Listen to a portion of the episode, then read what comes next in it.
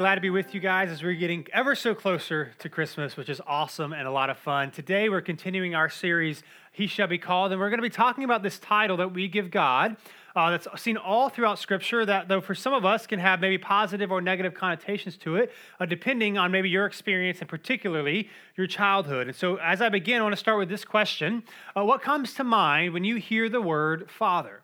When you hear the word father, what comes to your mind, right? Is it positive? Is it negative? Is it loving? Is it maybe uh, maybe not so good? Is it indifferent? Right? And the reality of the situation is how you view this word father has a lot to do with your earthly father. Now, for me, I was very fortunate. I had a great dad. Here's a picture of me and him when I was about one or two, somewhere like that. Hair is awesome. Thank you. I wish I still had it. I don't know what happened to that thing. After four or five, it kind of went away. Uh, but for me, when I hear the word father, I, I'm encouraged. I think good things. I think of a man who loved his wife and loved his kids very well. I think if I could be uh, just half the man that he was, and I would be doing pretty well. Like, because I had a good example of what that meant. When I hear this idea of father, I think, you know, positive thoughts, I guess you will. Maybe, maybe for you, maybe it's like that. Maybe it's different. Maybe you had an indifferent father. Maybe you had a father who wasn't around. Whatever it might be, again, when we think of father, has a lot to do with our own earthly dads. And that's significant because of what we're going to read this morning as we continue our series. It's really been taken out of uh, Isaiah chapter 9, verse 6.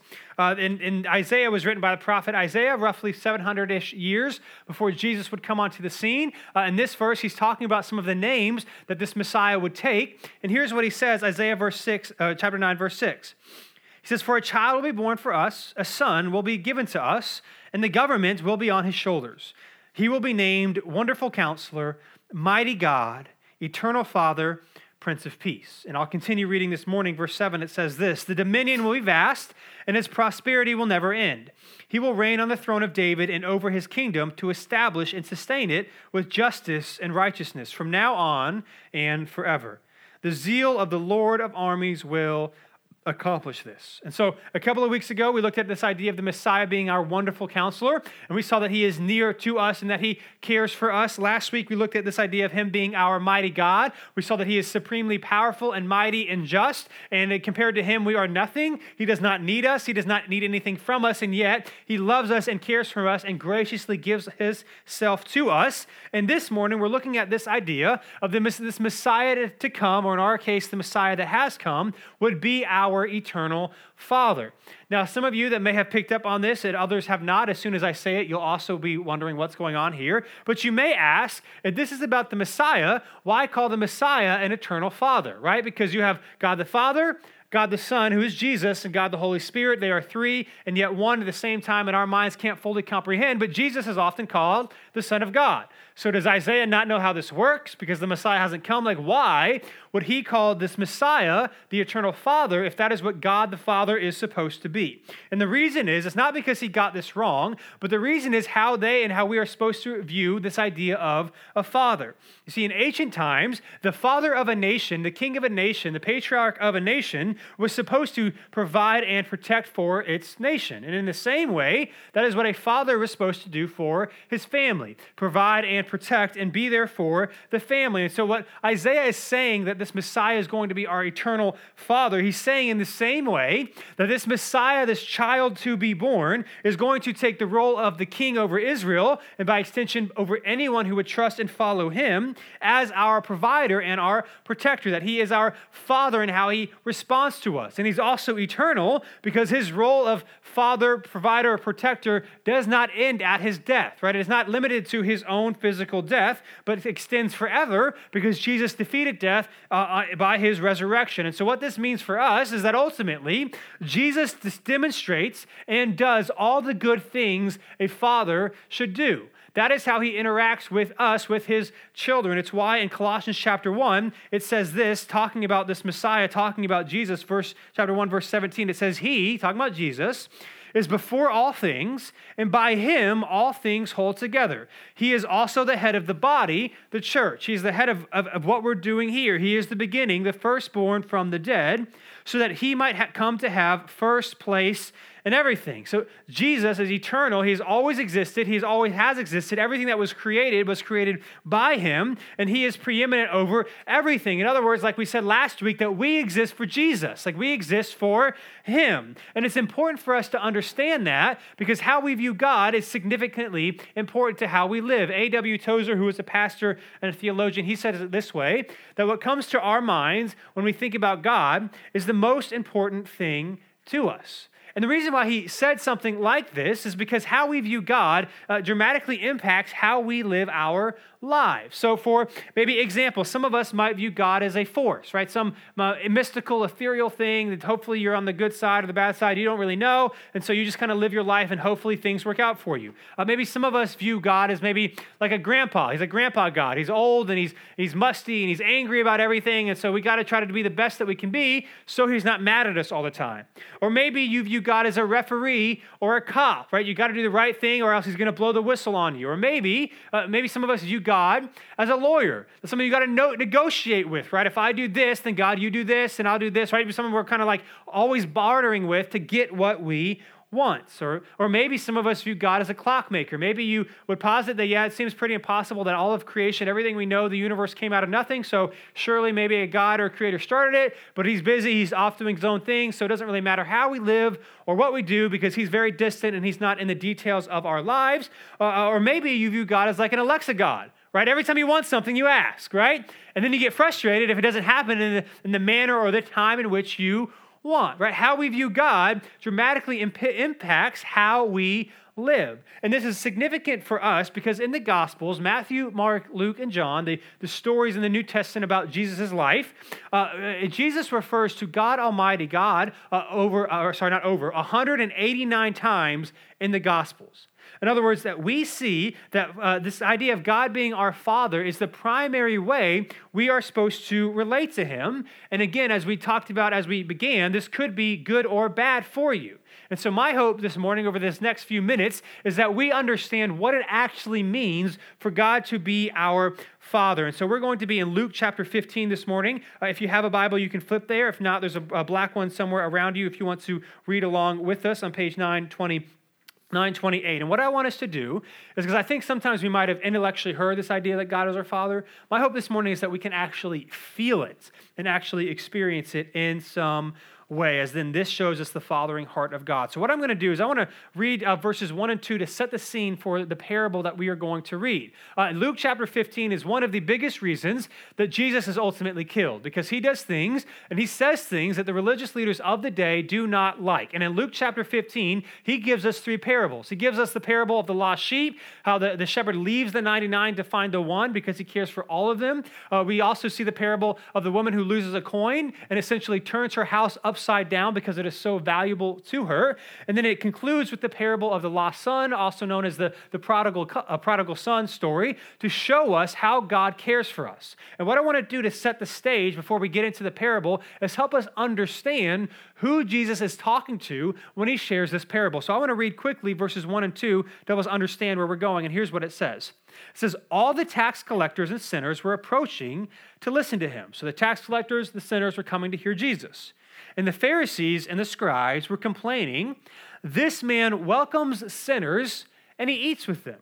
Right? So they're upset. Now, here's the thing it is actually quite hard for us to fully understand and appreciate the severity of those two verses that Jesus not only was with, but he ate with tax collectors and sinners. You may have this vague idea in the, in the, uh, throughout Scripture that tax collectors were uh, assumed to be bad people. However, they are maybe much more worse than we often think. They were not people that just took extra money uh, because they wanted to take your money. Here's how this worked back then. Uh, at this point uh, uh, in, in world history, the, the Roman Empire stretched from England to India. Now, back then, the only way to be in charge and to rule over such a vast amount of land, especially with the technology that we have today that they didn't, was through massive taxation and massive armies. That is how you made sure everybody stayed in line. That is how you kept everybody together. Now, here's the thing that the Romans were actually quite more, uh, living in the Roman Empire, unless you were a Roman citizen, was not that great. And because most of the Roman Empire was conquered, it was very hard, and very few people uh, statistically actually ever became Roman citizens. And what they would do, especially when they would come in and conquer a new area, is they would not just kill some of the men, but also the, some of the women and some of the children, and especially the larger or the medium t- uh, sized towns. They would then take some of these, uh, these men, women, and children that they've killed, they would put them up on crosses and line them up on the streets leading into the main gateway to show everybody that if you do not listen, or if you do, if you disobey in any way that we do not like, this is what will happen to you. So again, it was not this great place to live. Now, why does this matter? Tax collectors, again, if we're talking about where Jesus was in Jerusalem and Israel, most of the tax collectors there were Jewish people because that's the area that they lived. And so you would look at your fellow, maybe friends that you grew up with that became tax collectors as people who not just got rich off of you or had a better living than you did because of the money that they would take, but they are now supporting this oppressive empire and regime. The reality of the situation is almost all of the people in this in, in, Jerusalem, in Israel, would have had either friends or family members killed by the Roman Empire, and now you have your very own people turning their back on you so that the Roman Empire can continue to cause pain and suffering and oppression to people. In other words, I, don't want to overstate this, but I do want to be clear that there is no moral equivalence that I can think of for us to understand in, in 21st century America how they viewed tax collectors. There are none. They were viewed as people that they did not like. And to be fair, I know the Pharisees get a bad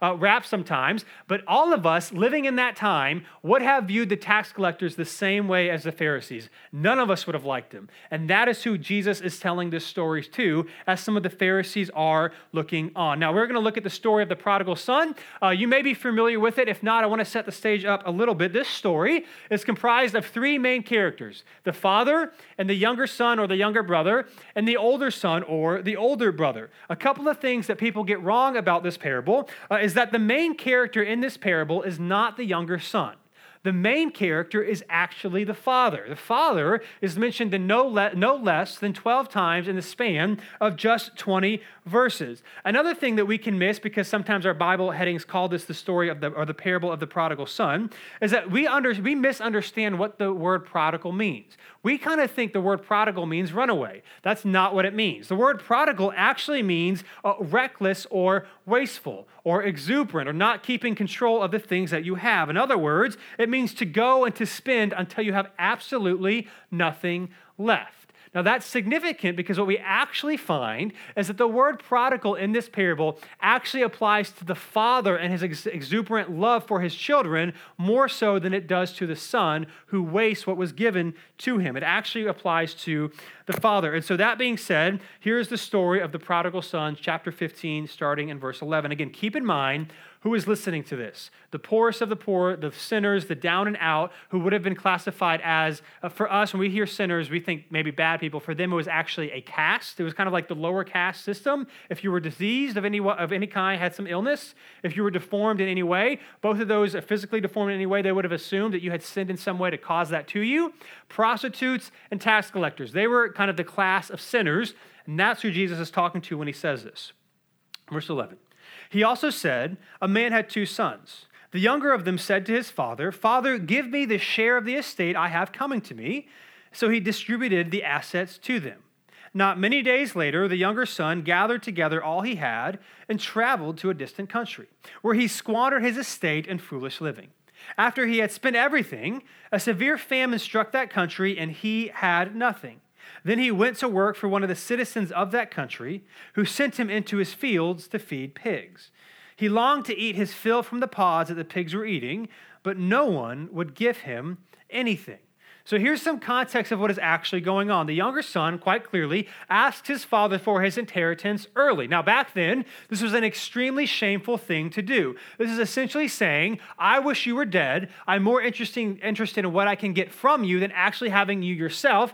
Give it to me and let me do what I want. Now, this is interesting if we parallel this, uh, how our relationship to God can often be. If we're being honest, sometimes we're not so much interested with God as in what we can get from Him, right? We just want God to give give us what we think is rightfully ours so that we can do whatever we want. And that is what's happening in this story. Now, what is surprising is right off the bat, you already have something that no, nobody would have seen coming, nobody would have thought would actually have happened. When this son goes and asks his father for his inheritance early, it was actually Jewish custom. You can read about it in Deuteronomy, Deuteronomy chapter 21, that the father actually had legally every right to have his son killed for asking that before he actually died or at the very least, uh, have his son outcast from the village in that they lived in, never to return again. Legally, he had every right to pretty much strike down his son for asking for such an egregious request. And yet, what do we see?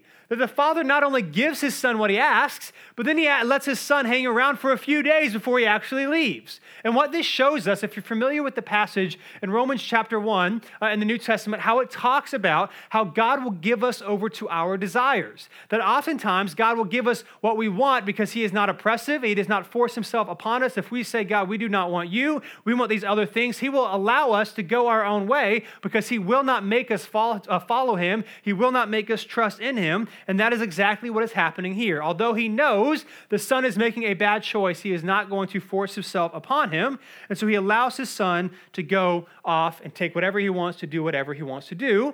And then what happens? Things eventually get so bad. Again, we kind of think he was poor, he was hungry, he works with pigs. That's kind of gross. For them, again, this is also a very egregious thing. As a Jewish person, you do not eat pigs, you were not around pigs, you do not do anything with them. And so he's breaking all sorts of Jewish law because he's found himself in such a desperate place. He has hit rock bottom. Now, here's the thing about hitting rock bottom. I think all of us in different parts of our life have been places where we've been, we have possibly cried out, been frustrated, and, and been, and been uh, maybe upset with how things are going. And yet, what we see is that oftentimes it is God's grace to us because it is in those times that we actually see what is actually most important. And that's what we see happen here. And so, verse 17, again, all this stuff is happening. He's starving, he's working with pigs. And then it says this When he came to his senses, he said, how many of my father's hired workers have more than enough food, and here I am dying of hunger? I'll get up, go to my father, and say to him, Father, I have sinned against heaven and in your sight. I am no longer worthy to be called your son. Make me like one of your hired workers.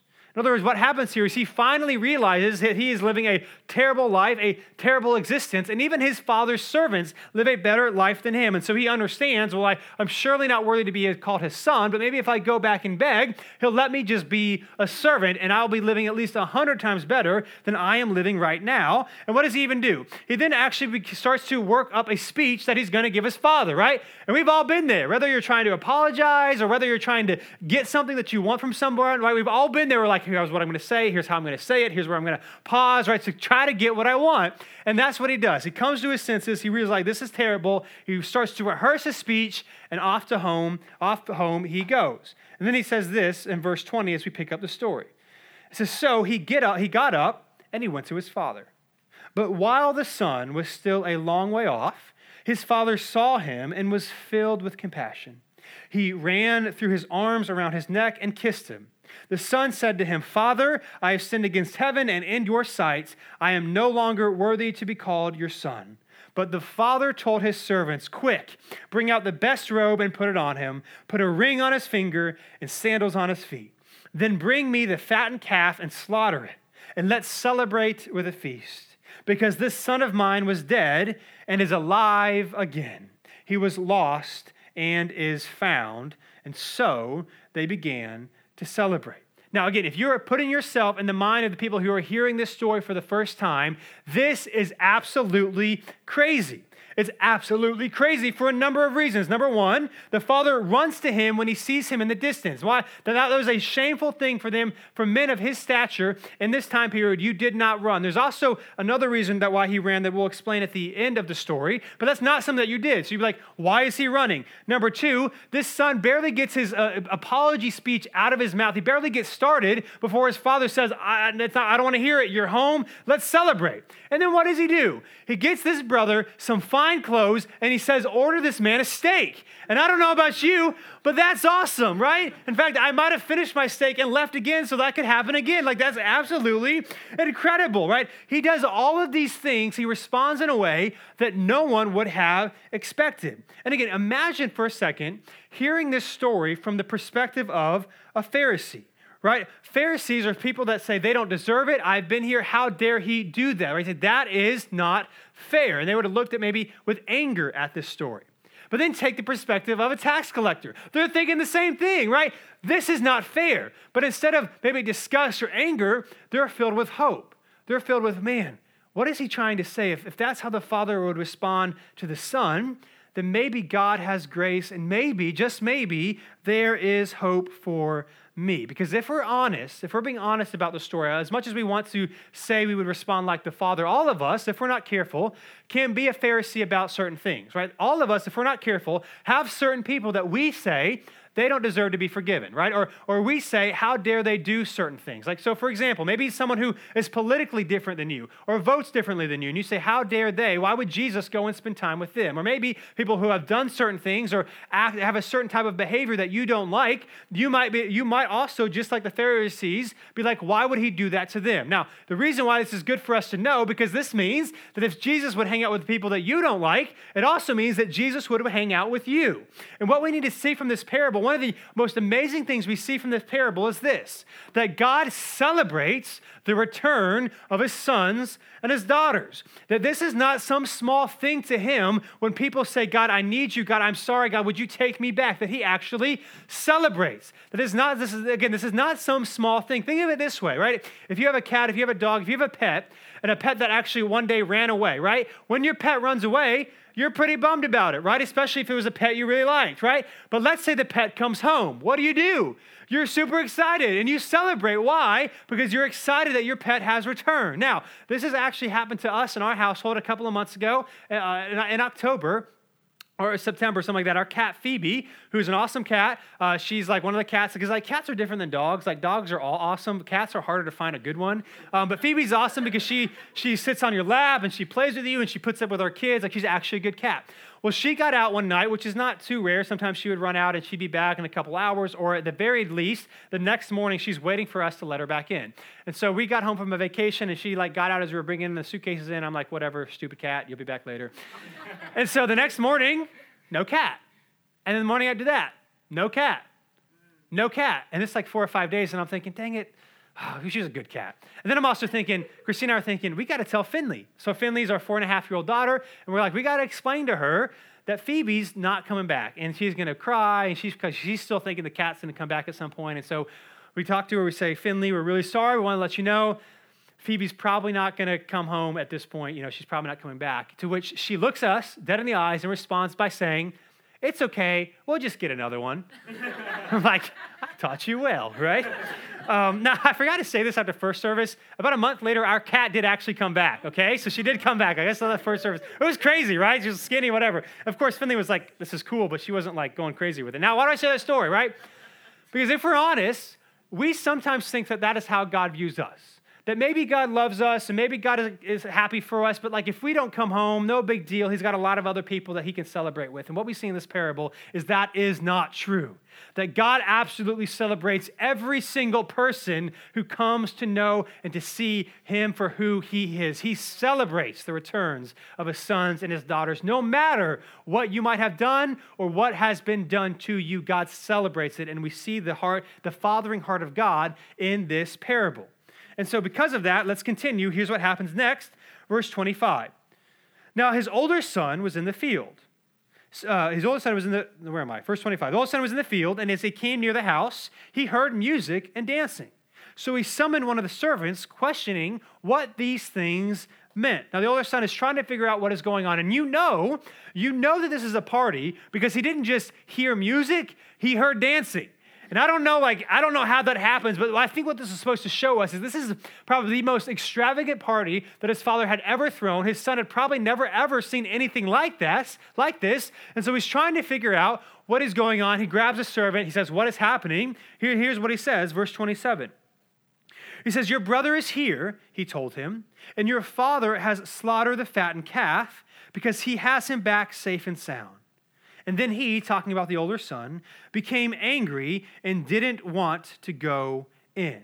He came angry and didn't want to go. In other words, the older son, like everybody who's listening to the story, cannot believe what is happening, right? And here's the, here's the thing, if we're being honest, right? Especially if you're familiar with this story, we love the idea of, of extending grace to the younger brother. Why? Because I think most of us understand that we need grace too, right? Most of us in the culture in which we live, whether or not you believe in God or not, would, would admit that you're not perfect. And so we're like, that's great. He receives grace. That's awesome. But if we're not careful, we start to get mad at the older brother right? We start to get mad at the older brother for not having grace and not having forgiveness like the father clearly does. And what happens that if we are not careful, you and I begin to view the older brother the same way the older brother view, views the father, right? The older brother's like, "Why would you do this? I can't believe you would respond in that way." And we can start to view the younger the older brother the same way that he views the father because if you are like me, if you're like me, you and I love to extend grace to those who admit they made a mistake. We love to extend grace for those who ask forgiveness, but we're not so quick to extend grace to those who are maybe self righteous or those who we think do not deserve it, right? And this is where the older son finds himself. He does not deserve it, and he, in some ways, is right. Right? The younger son does not deserve it. And so if we continue, here's what happens next, right? Verse 28, again, he was angry, didn't want to go in. And so his father came out and pleaded with him. Father came out and pleaded with him, but he replied to his father, Look, I have been slaving many years for you, and I have never disobeyed your orders, yet you never gave me a goat so that I could celebrate with my friends. But when this son of yours came, who has devoured your assets with prostitutes, you slaughtered the fattened calf for him. In other words, here's what's happening here. The father goes out and he's pleading with his older son now. He's now offering his older son grace for the way he is behaving, but he doesn't want to have anything to do with it. In other words, the son rejects him and saying he doesn't deserve it, right? The older son is acting like many of the Pharisees would have acted at this story. Many, how many of us, if we're being honest and never had heard the story before, probably also would have reacted that this younger son does not deserve it. And so the question for us as we read this parable, particularly when it comes to how we view view other people and how we view their sin is this when you see sin, does it stir in you disgust or compassion? When you see the sin of other people, does it stir in you disgust at who they are, or does it stir in you compassion for what they are doing? Now, to be clear here, God is a God who is perfect and righteous and just. He hates sin. And I, and I could be wrong in this, and so I'll just kind of say that. But I think part of the reason, if not the primary reason, God hates sin is not just because it goes against his character and not just because it's some arbitrary line of what he says good and what he says is evil. The reason I think, the primary reason that God hates sin is because God loves us and he wants us to experience life. And he knows when we choose to do things that are not good for us, it does not give us and bring us the life that he wants for us right? And so what happens is, although he does care about sin, when we sin, it stirs compassion in our Heavenly Father because he knows that we are missing out what he wants for us. And I think if we're honest, there are certain sins and there are certain types of sinners that we might have compassion for, and there are certain sins that people commit. When we see that, we are disgusted with the person. Again, of course, this is a tension, this is a tightrope, and we're not saying that sin is okay, and we should be disgusted at some sin, but if we are disgusted at the person, those are the areas in our life where if we're not careful, we might be a Pharisee. What we're saying here is that Jesus responds with compassion. He hates the sin, but the reason he hates the sin is because he loves us. You and I, the areas in our life that we are disgusted, it might be the areas that if we are not careful, we are actually a Pharisee. And so here is how the story ends. All knowing all of that, here's how it ends. Verse 31. Again, the, the father is pleading with the son to come in. Here's what he says to him, to the older son. He says, Son, he said to him, You are always with me, and everything I have is yours. But we had to celebrate and rejoice because this brother of yours was dead and is alive again. He was lost and is found. In other words, here's what he's saying that everything I have is yours. There is probably not a need, and not only a need, there probably was not even a want that his older son could not have just a, at any point, no matter what. He just said, I want this and I have. He said, Everything I have, you always get to experience. But this younger son was without because he was not here. This younger son has returned, and so we're going to celebrate the fact that he is back in the family. Again, nobody would have predicted this ending. Nobody listening would have thought this would have happened. Now, you might be listening as you read the story, and one of the things that you might think is why did it take the son so long to come home? Because here's the thing if for the father to respond in the way that he did, it probably, if you knew the father, might not have been a big surprise to you. He probably was loving and gracious in many ways because he acted in such an extravagant way here. And so the question is why would the son be so afraid to come home? Uh, one reason is because of the shame that he caused his family. But another reason is because of something called the Kezazah. And this is something I think having maybe a cultural understanding of what was happening when this parable was taught helps us appreciate what is being said even more. And the Kezazah, uh, I'll read it. This is a quote from the book starting over by Dave Ferguson. He can explain it more succinctly than I can. But here's what would have happened to the son, what was supposed to happen to the son when he came home, and why he was so hesitant before he actually came home. Here's what he says. He says, If a young Jewish man had abandoned his family, squandered his wealth, etc., and then decided he wanted to come home, hoping to start over, members of the community would meet him at the city gate. A leader for the community would bring him a clay pot, and in front of the returnee, this leader would ceremoniously throw the pot to the ground where it would shatter to pieces. And then the leader would pick up one of the shards, hold it to where the young man could see it, and deliver a rebuke along these lines. He would say, This is the brokenness that you have caused in our community. You have broken trust. You have broken relationship. You have broken the heart of your father. The damage is beyond repair. So let this be a symbol of your own broken life. You are not whole. You are not family. You are not welcome. You are cut off. Again, kezazah means to cut off. So this young man would have had to turn around and head out into the world again, friendless and alone. Now, why is it for us significant for us to understand that? It can be really easy for you and I to hear the story and be like, great, he forgave the son. That's so nice. But what we also see here is that the father did not just forgive the son, but he took the shame of the son himself. He forgave the son, and then he, he took the ire and the rebuke from the community. He said, I'm not going to allow my community to treat my son this way. I'm going to run out and protect him from what he deserves coming to him. And so, what we see here is that this is exactly what Jesus does for us. He does not just forgive give us, he does not just say, That's okay for what you've done. He also gives us grace, and he takes the shame that we deserve. That Jesus became for us what this Father was in this story. To put it another way, you can put it this way that no one is beyond the grace and mercy of the Father. No one is beyond the grace and mercy of the Father. This is literally what the gospel is. Listen, the reason why we celebrate Advent in this Christmas season is not just because it's cool that God came. The reason it's cool that God came is for Him, for what He actually came to do. That the King of the universe came to do for us what we could not do for ourselves. That He lived the perfect sinless life, that He took the punishment that we deserve, so that anyone who would trust and follow in Him could receive the blessing of His death, burial, and resurrection, and one day be entered into His kingdom, not because of you, because of And the invitation is that no matter who you are, even if you're a sinner, even if you are a tax collector, there is hope for you. No one is beyond the mercy and the grace of the Father. And if I were to tie it up this way, especially when we talk about this idea of our Messiah being our eternal Father, here's what I would say. Here's the main point that God is not a reflection of your earthly father, He is the perfection of what it means to be a dad.